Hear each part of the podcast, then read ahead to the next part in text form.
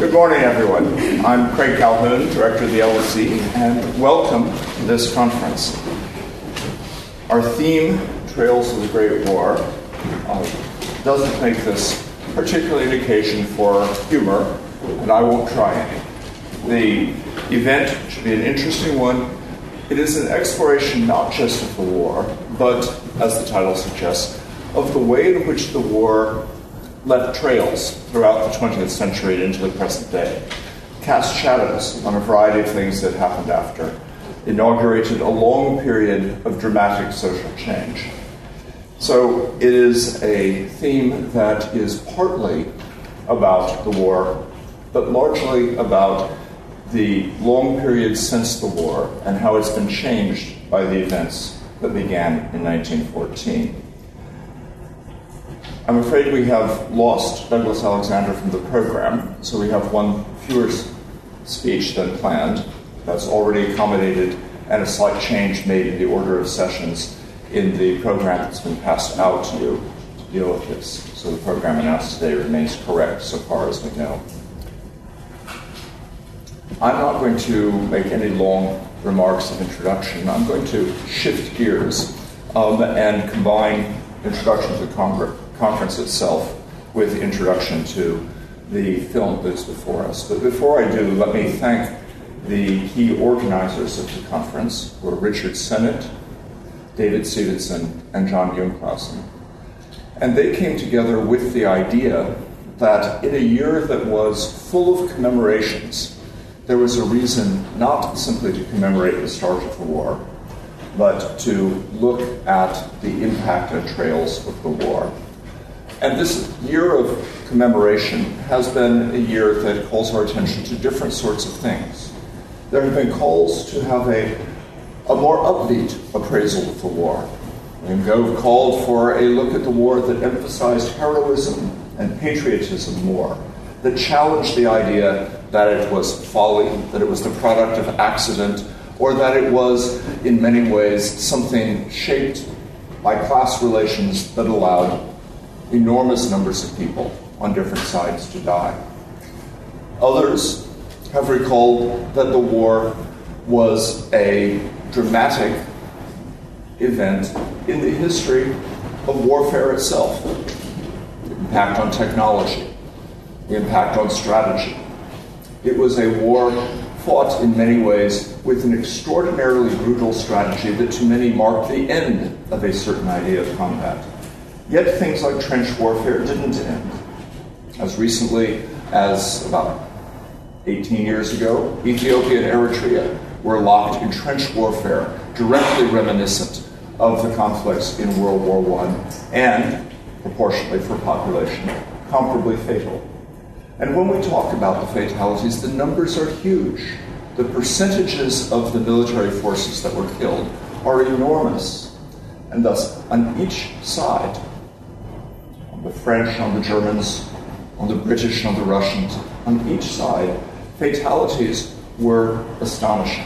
There were, of course, large numbers of civilian fatalities as well. But in many ways, in this particular war, it's not the civilian fatalities that loom largest in our minds. It is the decimation, in fact, much greater than decimation. Some military forces, a majority of the fighting troops who were lost in the combat that left its mark.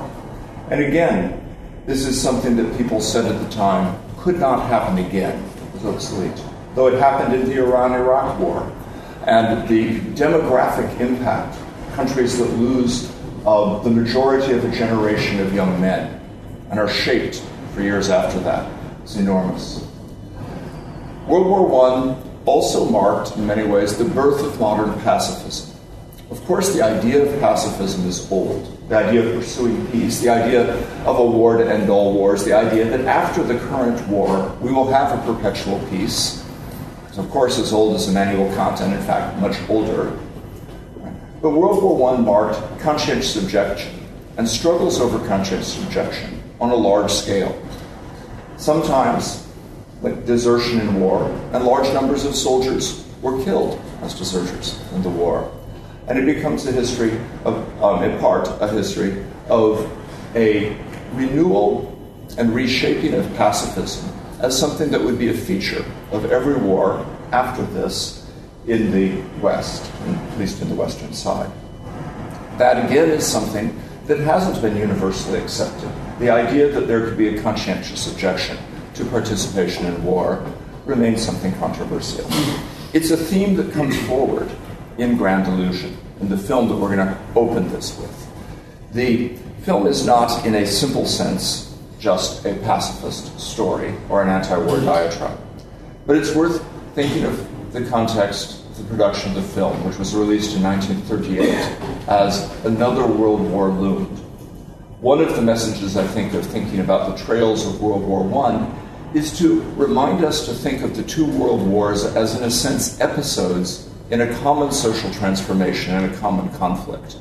We can speak of them as World War I, World War II, but in many ways, we look at nearly half a century of wrenching and extraordinarily brutal conflict, struggling over control of Central Europe, of Europe as a whole, and to some extent, the world wars that we are between nation states, but also between empires, and wars that reflect a struggle over hegemony in the modern world system.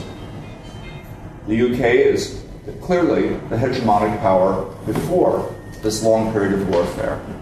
And by the end of it, there's a transition to American power, but a struggle between UK and Germany and their various allies that shapes this whole war is a reminder of a connection between these aren't completely discrete events, nor indeed are the giddy 1920s or a Great Depression. So 1938, was another war, but a continuation, an apparent renewal of this war looming, Jean Renoir makes Grand Illusion. Renoir is one of the great modern French filmmakers, a pioneer of cinema, and simply a fine artist in the cinema. And this is an important early film for someone who would go on to an extraordinary career in that sense. But I won't speak mainly about the cinematic history that's made here, but in other senses. And urge you as you watch the film to look at various aspects of its story.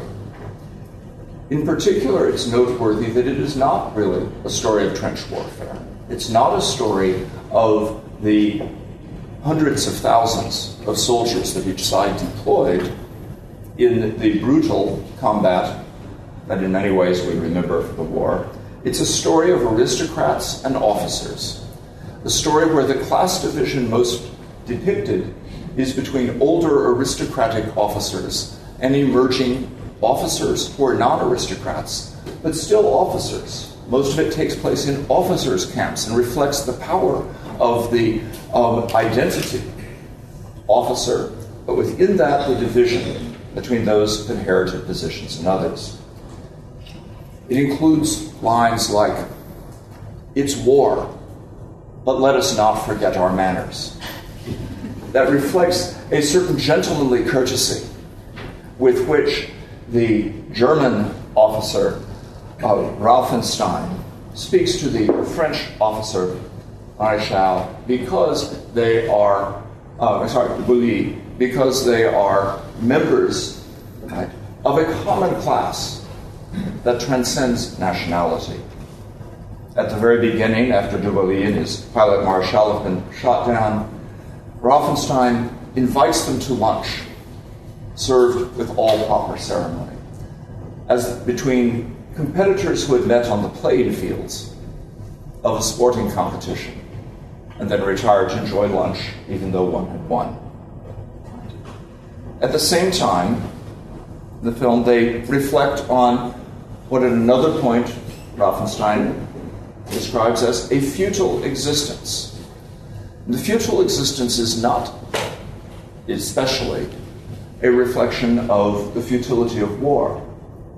It is the reflection of being among the last generations to be in a certain kind of elite position, as aristocratic officers in a position of dominance over their countries and, indeed, the troops beneath them. What's futile is the effort to act out that role properly in a context where it is becoming socially obsolete. There are other things to watch for and observe, and I'll leave you mostly to the observations. There's the point made at one point about frontiers that are man made, not nature, with vistas of mountains on the Swiss border before them.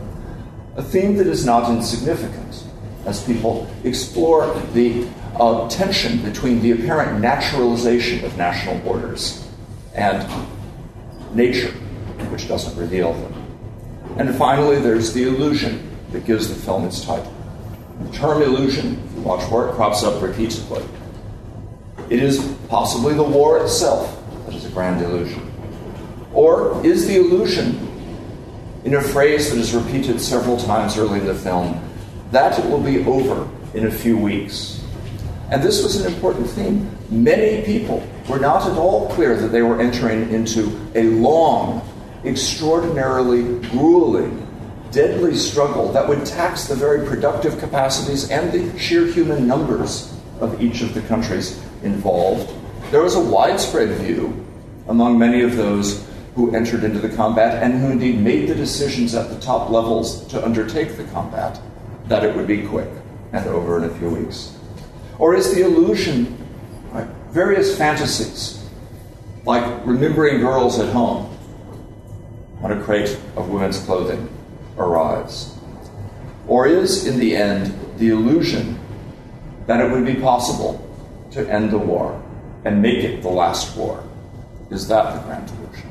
Well, I leave it to you, and throughout the day, we'll have a chance to reflect not just on the film, but on these various issues in different panels and to engage in discussion together about a war that changed not just the 20th century, but our lives. Thank you for being here.